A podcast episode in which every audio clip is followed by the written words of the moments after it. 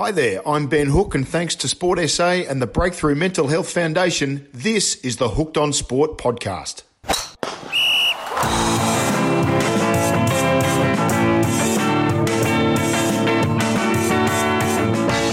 Hi there, and welcome back to another episode of Hooked on Sport. This is episode four, and we'll take a bit of a right hand turn today after catching up with two of Australia's finest hockey stars in episode three Gabby Nance and Holly Evans.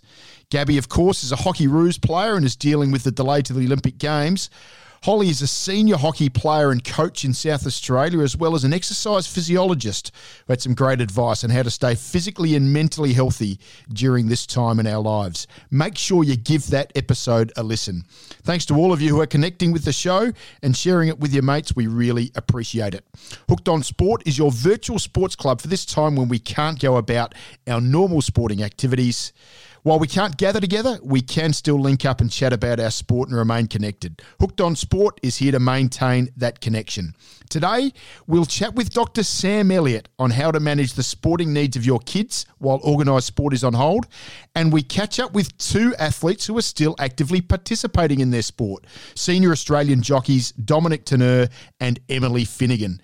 But first today, Dr. Sam Elliott. He is a researcher and senior lecturer in sport, health, and physical activity at Flinders University, and he has developed an esteemed career across Flinders' College of Education, Psychology, and Social Work, and he has had his research work published on numerous occasions.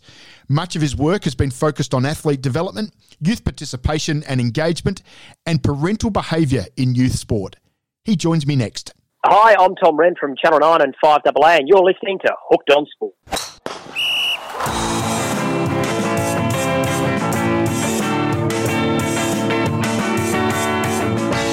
Dr. Sam Elliott, welcome to Hooked on Sport. Hello, thanks for having me. Sam, are kids without sport at risk? Uh, of course. I mean, there is always a risk because sport provides a wealth of psychosocial, developmental, and uh, physical benefits. So the absence of sport for an entire season, potentially longer, presents um, not just immediate but potentially long-term risks, um, and and potentially we could be losing up to a lost generation of young people to sport. Are you more concerned about young kids with motor skills, or is it a mental health issue as well? Uh, I mean, all of the above and more. Um, we know that sport is key for not just um, you know mental well-being and, and as an outlet for accruing physical activity, but sport is also part of um, a socialization process. So how children actually navigate their their position in the world and in social structures is really driven in many ways through sport as a as a social process. So that's fundamental. But I guess there's there's other elements there where it's tied directly to a lot of young people's identity, and the immediate loss of sport um, really has a lot of children. And I've spoken to many athletes um, from the grassroots right into the elite programs that are feeling grief right now. Mm. It's, it's, genuine grief, and part of that is a really it's it's a it's a strong symptom, if you like, of of, of loss, and and as a result of that, um, they're having to try and reconstitute a sense of who they are because of largely what they do and how they behave and how they think is driven in through and about sport. Uh, what are the areas of real concern for you, Sam? Do you see young kids who like interacting with their mates and just learning a sport and playing around with a sport they love, or is there kids that maybe of an older age bracket, so maybe potentially looking to get drafted into the AFL? Are they really concerned about potentially their livelihoods? Yeah, so if I could break this into some age groups, sort of the what I consider the sampling years, and, and a lot of the research of those six to twelve years, the formative years, there's a real risk there that a lot of those children that are maybe disengaging from sport forcibly because of the environment that we're in at the moment may not be able to return, not because they have self-excluded, but because of the environments that they may have gone to may no longer exist once this is over. And that's a very real consequence that many sporting clubs may not be able to pick up where they left off. That's the first risk, I think, for, for really young children. If you're sort of a little bit older and maybe you're specialising in sport, and maybe it is, as you've mentioned, a draft year for you, um, there's a real risk that you may just leave sport altogether because the uncertainty about what will happen um, for a lot of people, especially if you're on the fringe and you're not sort of certain to be picked up, um, it could be very much the, the end of them, um, their, I guess, intense training program programs to maintain a level of uh, performance that may amount to nothing at, at, any point this year. And so there are some real ramifications for, for all children and athletes um, from as young as five, six years of age right up until 18. Well, let's go through some practical examples, Sam. Let's say I've got a daughter, she's 10 years old and she's playing netball, and under normal circumstances, she'd be going to training one or two nights a week and then playing her games on Saturday afternoons. What are the sort of things that I could do as a parent to give her, as best as I possibly can, the opportunity to replicate the sport she plays, even if I've got some limitations with the size of my backyard? Yeah, really good question. And, and if so, in this example, if your child's between that six and twelve years of age, then parents can comfortably and with confidence be guided by principles of what we call deliberate, unstructured play. So these are creative games or challenges at home that you can really create, um, you know, within the confines of, of the driveway, the backyard. It could be the lounge room. I, I think of my mum here when I say the hallway. She didn't like that when I was growing up. But they're excellent backdrops for casual pickup games and creative play. And if you are playing netball at 10 years of age, chances are you're playing one or two or maybe more other sports as well. It's very characteristic of being in those sampling years. We call it a, a wide variety variety and early diversified sport experience. And the reason children do that especially for parents that can enable those opportunities, is because they are really trying to explore through movement um, creativity and free play in all the forms and the variants that it's offered. So at that age group, parents have a license to innovate and to create unstructured creative forms of gameplay. It can be something as simple as kicking a ball down the driveway or into the driveway and trying to create some bases, you know, almost mimicking uh, football and baseball as a hybrid sport. I mean, the idea of creativity is the key principle there. And if you do that, then you're going to create a, a, a, series of environments that will keep your kids connected and motivated to stay involved in a version of sport.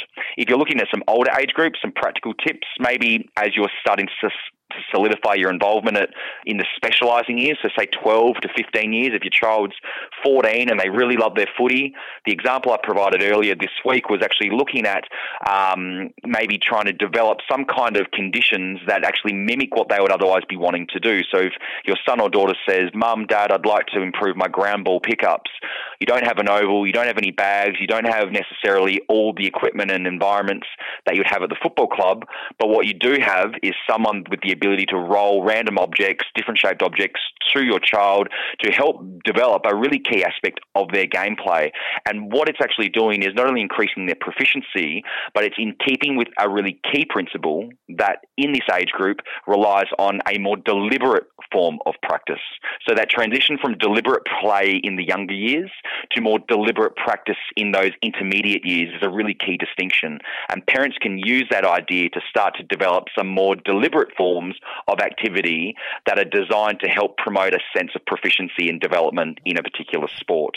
Some great ideas there, Sam, and uh, some good advice for mums as well. Don't leave the fragile ornaments in the hallway when the son or the daughter's trying to work on their uh, on their kick down the middle of the corridor there. Sam, I've just uh, I've got to ask a couple of things. This is a good opportunity to maybe encourage kids to learn about a bit about the history of their sport. Kids, perhaps at this age group, aren't necessarily really strong on what's happened in previous years. Is that a positive? Um, yeah, potentially. I'm not sure how many how many kids are going to be motivated to read up on, say, sporting history. But what I do know um, from not just some of the research in this area, but just from some um, scoping that I've been doing the last few weeks, is that a lot of the, the, the athletes that are now missing out on sport, especially that 15 to 18 years. So I haven't really spoken about the specialising years, but if you're in the draft year as an example, one thing that they are certainly moving towards outside of their own individual training is actually studying the game, and I think it's a fantastic thing because they're trying to develop cognition and thought patterns and try and improve anticipation. And all of these things are really key artifacts of the game that can develop from studying and reading and actually, I guess, engaging in a different form of literature um, to to what they would otherwise be doing, like learning through doing. So that's that's been a really promising thing there. But I think any time a child is inspired to learn about the stories in sport, it certainly helps to create a segue into that sporting participation pathway. I've actually written a paper on this, especially for girls. For, for girls that are attracted to try different sports and sports that are maybe, uh, AFL is a really good example, that are now changing the way in which they have um, the capacity to physically express themselves in ways they've never done before. Um, the way in which you can get girls looking at your sport, or for young children, full stop, is if they can connect to the stories inside your sport. It's not that they look at Erin Phillips and want to be Erin Phillips, it's that they understand understand her story. Cross coder, dual career athlete, someone that's wanted to play a certain sport was denied of opportunities. They connect with the story, and that at least turns their attention to looking at their sport. I think there's great benefits from engaging in those types of forms of literature. Talking to Dr. Sam Elliott, Senior Lecturer at Flinders University. Last question you brought up, Erin Phillips. Do you fear for girls' football? Do you worry that uh, with the concerns around finances that we're possibly going to see over the next 18 months, that there could be a contraction to what's been an amazing explosion of opportunity for girls' sport? Um, for good, it's, it's, a tough question to answer because I'm not on the inner sanctum of those decisions. But what I could certainly say is that the current participatory data, the current scientific evidence which shows uh, the reasons why girls are changing their sporting preferences is driven in part, and my, I've actually published on this, in part because football and a number of these other modified opportunities for girls give them an opportunity to express themselves physically in ways that they have not had before. And so I'm a sport right now, if I'm a sporting organisation, I'm using this time to think about how we can actually reorientate and re-engineer our sport so it appeals to the needs of our young people, boys and girls included. And if you use that and try and mirror the experiences you're offering with what young people want, then that is going to be your best ticket to survive post uh, pandemic. Sam, wonderful. So many uh, great pieces of information there. Thrilled to chat with you. Dr. Sam Elliott, really appreciate your time here on Hooked on Sport. Thanks a lot. Everyone stay safe. Take care.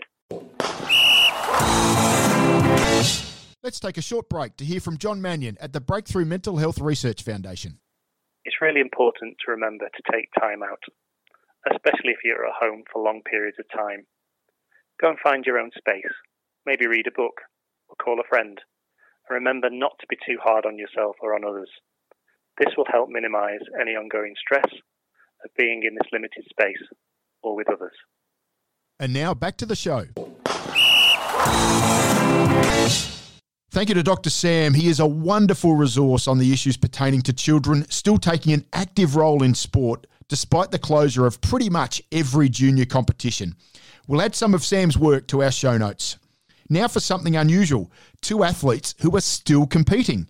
Despite a few scares, horse racing has managed to endure the COVID 19 crisis, and tracks around Australia are continuing to host race meetings while the rest of the sporting world has ground to a halt. But is it life as normal for jockeys and other industry participants? Two senior South Australian jockeys, Dom Tourneur and Emily Finnegan, join me next. Dom is a multiple Group 1 winner who most notably formed a great partnership with trainer Philip Stokes and the horse Hucklebuck in the middle of last decade. Emily Finnegan was Dux of the SA Apprentice Academy in 2017, and despite a recent lengthy layoff due to a shoulder injury, she has returned to race riding in the last six weeks. They join me next. Hi, I'm Gabby Nance from the Hockey Roos, and you're listening to Hooked on Sport.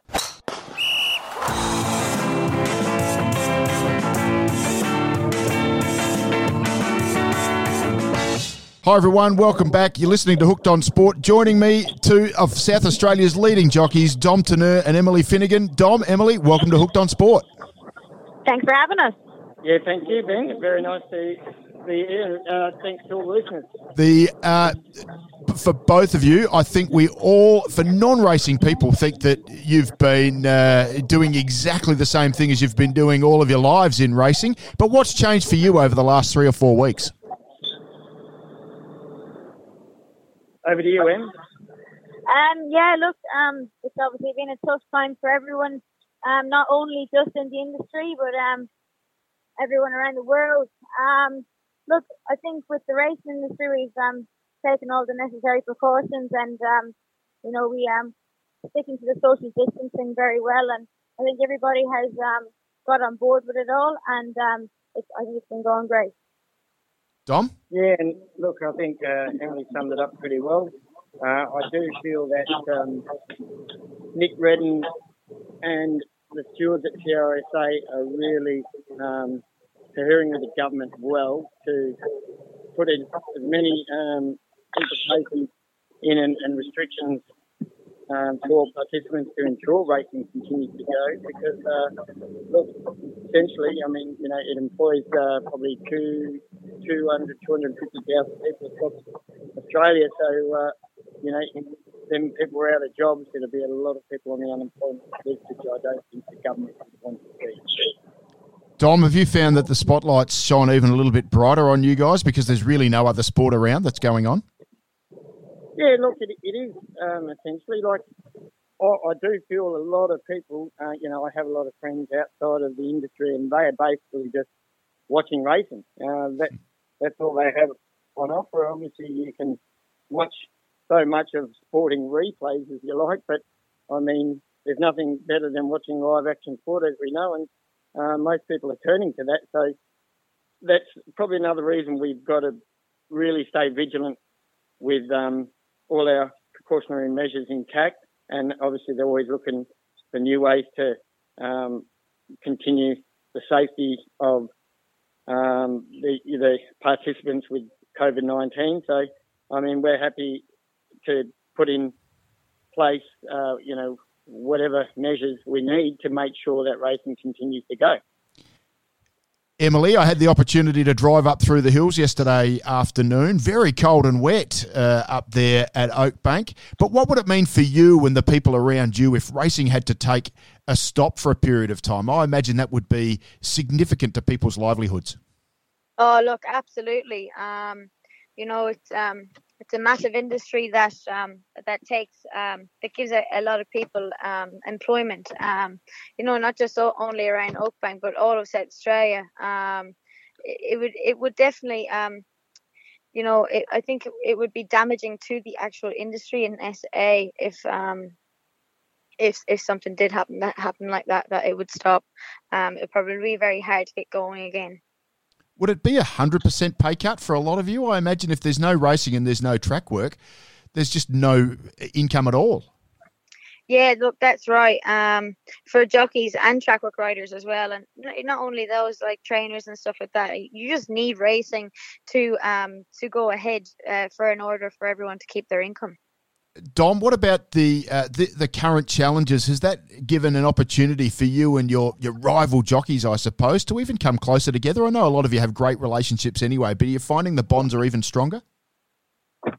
Yeah, look, um, it's a it's a tricky one. Like we obviously all, um, you know, uh, are close knit, and we all, you know, um, keep in touch with with each other and whatnot. But um, with the current uh, environment um, you know, with isolation and, you know, being told to stay at home. Yeah, it's, it's pretty tricky. I mean, you know, often uh, on a Saturday after races, you know, a lot of, the gang will go out for dinner together and, you know, have a couple of um, bevies or whatever. But, um, look, I, I find myself um, restricting myself to try and stay at home as much as I can. Um, think a lot of South Australia has done the same, and, and we've got really good rates of uh, at the moment, we only had uh, a couple of um, cases of the COVID overnight. But look, I think we, we still generally tend to, you know, keep in touch and communicate via phone and whatever. But I think yeah, most people have just sort of been smart about it all. You know? Uh, Emily, what about uh, your family? You obviously got Irish heritage, and we know that racing is, in particular, is in your blood. Uh, your grandfather was a, a very famous uh, jumps jockey uh, over there in Ireland. But because you're so far away, are you more fearful for the health of your family? Oh, absolutely. Um, you know, as anyone would be if they um, lived overseas. Um, you always have that worry at home um, from the heart, I suppose. Um, but um, yeah, look, the the Irish racing industry, they they tried to keep going for um, as long as they could, but everything's actually come back to a standstill now. Um, and even so, we probably we didn't really start thinking about it early days, but um, right now it's probably a little bit of a worry does happen in your head that if anything does happen, um, look, not being able to go home um, immediately is, is probably one of the scariest things. Dom, what's racing like without owners at the track? Yeah, um, it's it is very different. Um, it, it's probably more eerie the fact that there's no crowd there. Um, mm. Look, obviously we went through this with uh, equine influenza. There was no owners in that there, but um, with technology nowadays, um, most trainers do um, sort of post race interviews with jockeys via their mobile phones to um, Wow. send to all the owners. So they're essentially still getting um, first-hand information in that, but it is probably, um, you know, it'd be disappointing for them not being able to be at the races and see their horses race live and get that sort of thrill and excitement as you would being on track than sitting at home. But um, you know, we, we still um, obviously we need the support of the owners, but it's just one of them crazy times we're living in where yeah, it's um, disappointing and frustrating for them, but um, it's um, it's, it's quite quite a weird, real feeling just being at the races there, yeah, without anyone there at all. Uh, let's talk about one negative of the current situation and one positive. Firstly, the negative. Emily must have been so disappointing that the Oakbank Easter Carnival had to be cancelled. Yeah, definitely. Um, you know, I um actually didn't really quite enjoy riding Oakbank um previous years, but now that I live there and I ride on the track every day, I was um certainly looking forward to this year. Um, last year I was out missed out missed out on the carnival last year from injury, um, and I was um yeah looking forward to it this year, and so were many local trainers around the area. Um, but look, it's just devastating, and hopefully we can come back with a bang next year. But in the positive, we've got the uh, the the South Australian Racing Carnival coming up, and no jockeys coming in from interstates. Could be some pretty positive rides for both of you. Yeah, yeah. Um, look, that is a, a um, very, very favourable from, from our point of view. Um, actually, um, John O'Connor put a post on Facebook, and it was very nice, a good read. Like, uh, just you know, to see that us local um, riders get these opportunities, and you know, most more often than not, we sort of always have to take a back seat for the um, for the blokes that do come across. But look, um, it's going to be a, a very interesting 2020, and at the end of it, uh, four um, South Australian hoops are going to be Group One winners, which is it's a great um, a, you know opportunity for some of the riders that just work hard and you know probably riders with as much ability as anyone else, but just aren't presented with these opportunities. So now's their time to shine and um, show the eastern state counterparts that um, you know we, we can do it given given um, the opportunities. All you need is that horse underneath you. Emily, how are you going to uh, fill a bit of time in while uh, while we're in lockdown? Not so much. Obviously, you're still racing and still working as such, but less opportunities to go out and all of those sorts of things that young people do. How are you filling your time in? Actually, to be honest, I kind of go on like an old person rather than a younger person.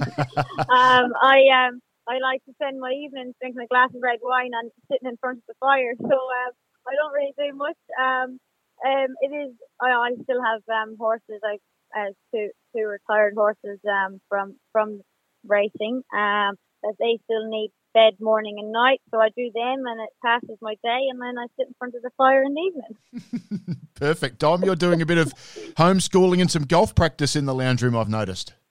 Yeah, yeah. Um, just fiddling around. I was playing a bit of golf in the in one of the rooms. There's a bit of room there, and a bit of a tipping challenge and that. And now a bit of, I was playing a bit of cricket with the lad down there, just like a bit of indoor cricket. So um, the kids are at home. Just uh, they're actually probably nearly due to go on recess late shortly. Um, but I was lucky enough, like I got a big swim spa which we got delivered only um, probably about uh, a couple of weeks before this whole um, crazy COVID nineteen started. So the kids are pretty fortunate that they can get in there and do swimming and all activities, and they've got a big trampoline outside. So we're pretty well, um, we're pretty well sort of locked down, and the golf courses are still open at the moment, which is a bonus. So uh, I can get down there and still have a hit of golf and whatever. And the rest of the time, I suppose, uh, the only thing, other things that have changed is uh, trying to find toilet paper. well, I tell you what, I did see your golf trick uh, efforts on social media. I think you had four attempts and gave up, which is not really how it's meant to work, uh, Dom. You're meant to just keep going until you succeed. But plenty of opportunities for you out in the golf course, hopefully, to come. Hey, for both of you, thank you so much for joining us on Hooked on Sport. Uh, it's an incredible time. We're speaking to so many athletes who aren't getting the opportunity to compete. It's great that you are, and uh, we hope that continues uh, until we get all of this behind us.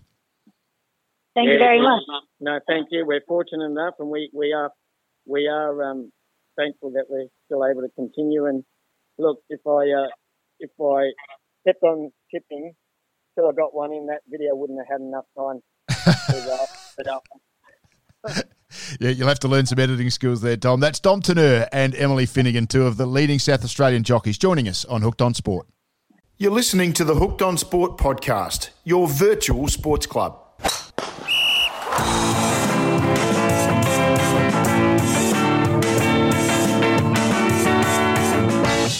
Well, that wraps up episode four of Hooked on Sport. A thrill to talk to Dr. Sam Elliott from Flinders University, who gave us so many practical ideas on keeping kids engaged in sport at this time. And our two jockeys, Dom and Emily, who really underline the parlour state of their livelihoods and so many others in racing with the spectre of a possible stoppage due to the virus. Don't forget to let us know who you'd like to hear from. It could be an international athlete or an unsung hero. Tell us how your club is staying connected with its members and feel free to share with us a fun tale. Who are the characters at your club? We're at Hooked on Sport on Facebook, so get in contact, say hi, and share with us a happy tale or just some general love. That's the last whistle for episode four. We'll see you soon on Hooked on Sport.